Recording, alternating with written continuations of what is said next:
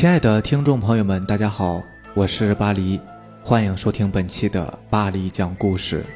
咱们今天晚上第一个故事名字叫做《死在洗衣机里的女鬼》，作者眉毛有雨。阿山是一名高中生，最近和自己的女朋友分手了。当他和同班同学的恋情被老师发现后，就被班主任以及双方的父母给拆散了。刚刚失恋的阿山干什么都提不起兴趣。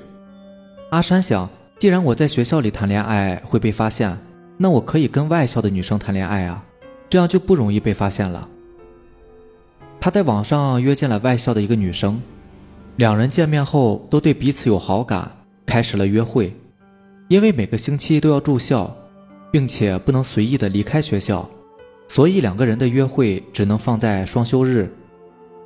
这天，阿山把他的新女友小美约到了自己的学校，他还特意去买了一大包的零食和水果，将小美带到自己的宿舍里。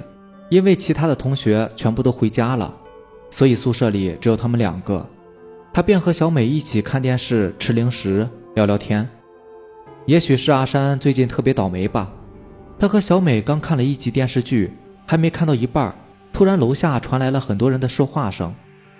阿山跑到楼梯口，偷偷的听了一会儿，才知道，原来是老师领着警察过来了。听说学校里有一个学生的手机和装着两千块钱的钱包丢了，这个学生有一个当警察的叔叔，所以他报了警。他的叔叔就带着自己的同事要过来帮他找回手机和钱包，所以他们来到了男生宿舍楼进行排查。阿山心里想，可真是倒霉呀。如果被老师发现自己带了外校的女生进来的话，肯定又要被叫家长了。没办法，他只好叫小美偷偷躲进了洗手间的洗衣机里面。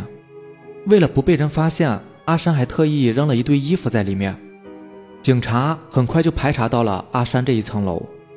星期天不回家的男生虽然不多，但是整栋楼也就二三十个是住在这里的，因为他们星期天在学校里。所以具有非常大的作案嫌疑，警察对他们进行了详细的询问，前前后后耽误了有半个多小时。等到警察走了以后，阿山赶忙跑到洗手间，想要把小美喊出来。可是阿山打开洗衣机的那个瞬间，却被吓坏了。小美躺在一堆衣服和水里，已经变得血肉模糊了。经过警方的调查，原来是有人按下了洗衣机的按钮。小美被反锁在了洗衣机里，出不来，被洗衣机给转了半个多小时，身上很多地方都被撞得头破血流，而她自己也被水给淹死了。排查过后，打开洗衣机的人不是阿山，而是另外一个男生。那个男生准备来洗衣服，看到洗衣机里有好几件衣服，他以为是哪个笨蛋放了衣服，却没有打开开关，于是就把洗衣机的开关打开，准备等这一批衣服洗好以后。再去洗自己的衣服，谁知道小美就在那里面。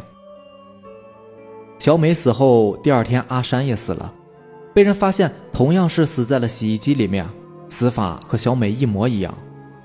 外面的人纷纷都传言这是小美的冤魂回来复仇了。那个打开了洗衣机开关的，直接导致小美死亡的男生叫做阿瑞。阿瑞得知阿山死后，他觉得小美的鬼魂回来复仇了。担心小美下一个要伤害自己，于是便去找了一个神棍。说是神棍，此人呢也确实有些本领，就连一些知识分子，比如说他们学校的一个历史老师，就因为这个神棍说了一些话，于是便把自己儿子的名字都给改了。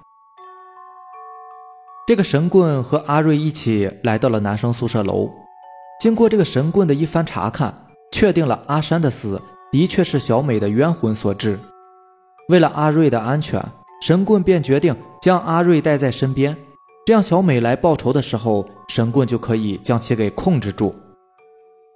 这天晚上，神棍和阿瑞都待在一个房间里，一直到了下半夜的三点都没有任何的动静。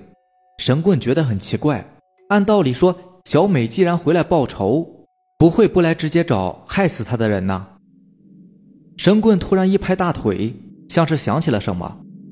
阿瑞虽然打开了洗衣机，但他并不知道小美在洗衣机里面，所以认真来说，他其实并没有犯什么错误，而是最最无辜的人。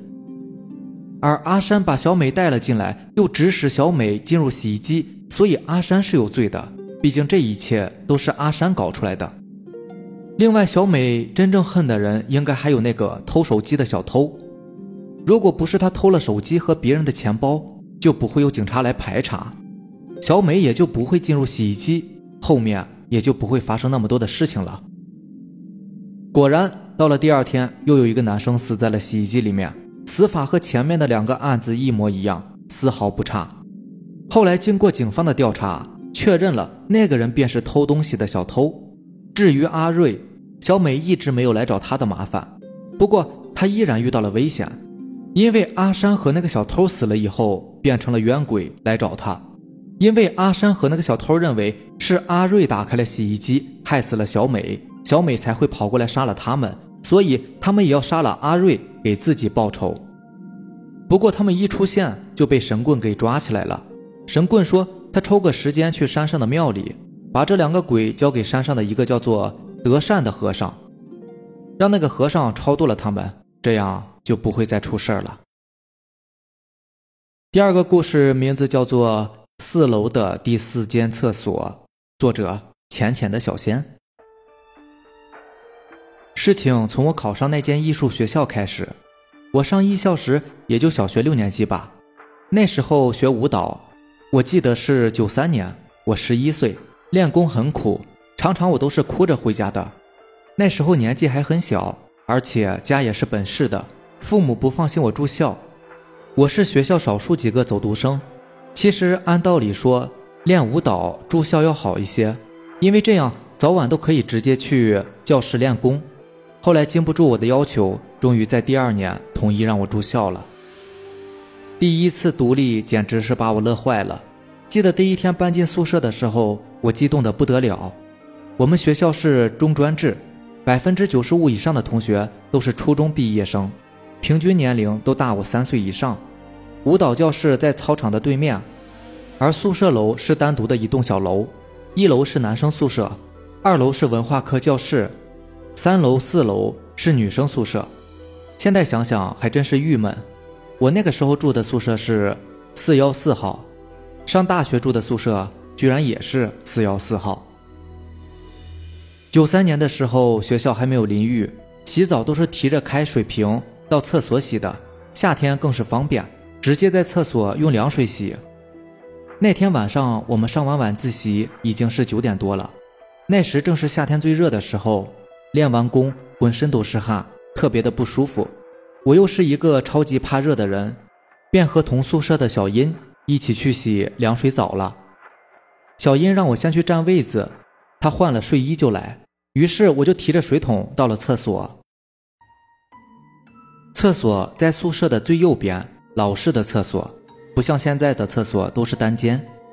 那会儿厕所连门都没有，不过还算干净。厕所里第一间有人，第二三四间都没有人。于是我就先将小殷的水桶放在了第二间，然后自己挑了第三间，因为两间厕所是最干净的。小殷来了以后，我们一边洗澡一边聊天。这时候从外面进来个女孩。我们都认识，是一个比我们低一届的小姑娘。那个小姑娘进来以后，看样子估计是尿急，因为她一直不停地走来走去。当时我就在想，这小姑娘真是的，尿急为什么不进里面去呢？还在这儿等？难道还想等我们洗完吗？于是我和小英故意洗得很慢。后来那个小姑娘估计是忍不住了，就蹲在厕所的走廊里尿了。这下可把我俩气坏了。这么干净的厕所又不是没有位置，这个小姑娘怎么能这样呢？洗完澡我们就回宿舍，告诉其他同学这件事情。宿舍里几个平时比较爱惹事儿的姐们儿当场就火了，一起到楼下去找到那个小姑娘的宿舍，说什么都要教训她一下。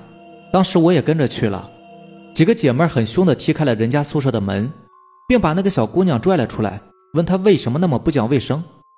小姑娘委屈极了。说：“我也不想啊，可是厕所都有人了，我实在是忍不住了才那样的。”我和小英说：“第四间厕所明明没有人，你乱说。”小姑娘也急了：“怎么没有人？一个姐姐在那里蹲着呢。我当时就傻眼了，因为在那个小姑娘进厕所之前，并没有其他人进来，而我也看了二三四间厕所都没有人的，才选了第二和第三间厕所洗澡。我当时什么也没有说，就跑回了宿舍。我被吓坏了。第二天，我悄悄地问那个小姑娘，她看到那个厕所里的人长什么样没有？小姑娘说，那个女的就蹲在那儿，一直低着头，她也没有看见长什么样子。我心里那叫一个怕呀，好长一段时间都不敢单独去厕所。我相信小姑娘的话，是因为后来我自己也想过，她实在是没有必要骗我们。因为如果不是第四间厕所有人的话，我想任何一个人也不会在众目睽睽之下在走廊里上厕所的。但我也相信自己的眼睛，我去的时候，第四间厕所确实没有人，而且也一直没有别的人进去过。这件事情过去以后，也听到别的同学有说过，在第四间厕所老是见到一个女人，不过我并没有亲眼见过，只是从那以后，我再也不敢一个人上厕所了。好了，这就是咱们今天的故事啦。如果喜欢咱们的节目呢，就点个订阅吧。如果你也有比较精彩的故事想要分享给大家呢，可以给我私信留言，或者是加我的 QQ 微信。四五七五幺七五二九，四五七五幺七五二九，好，那就这样，咱们明天见，拜拜。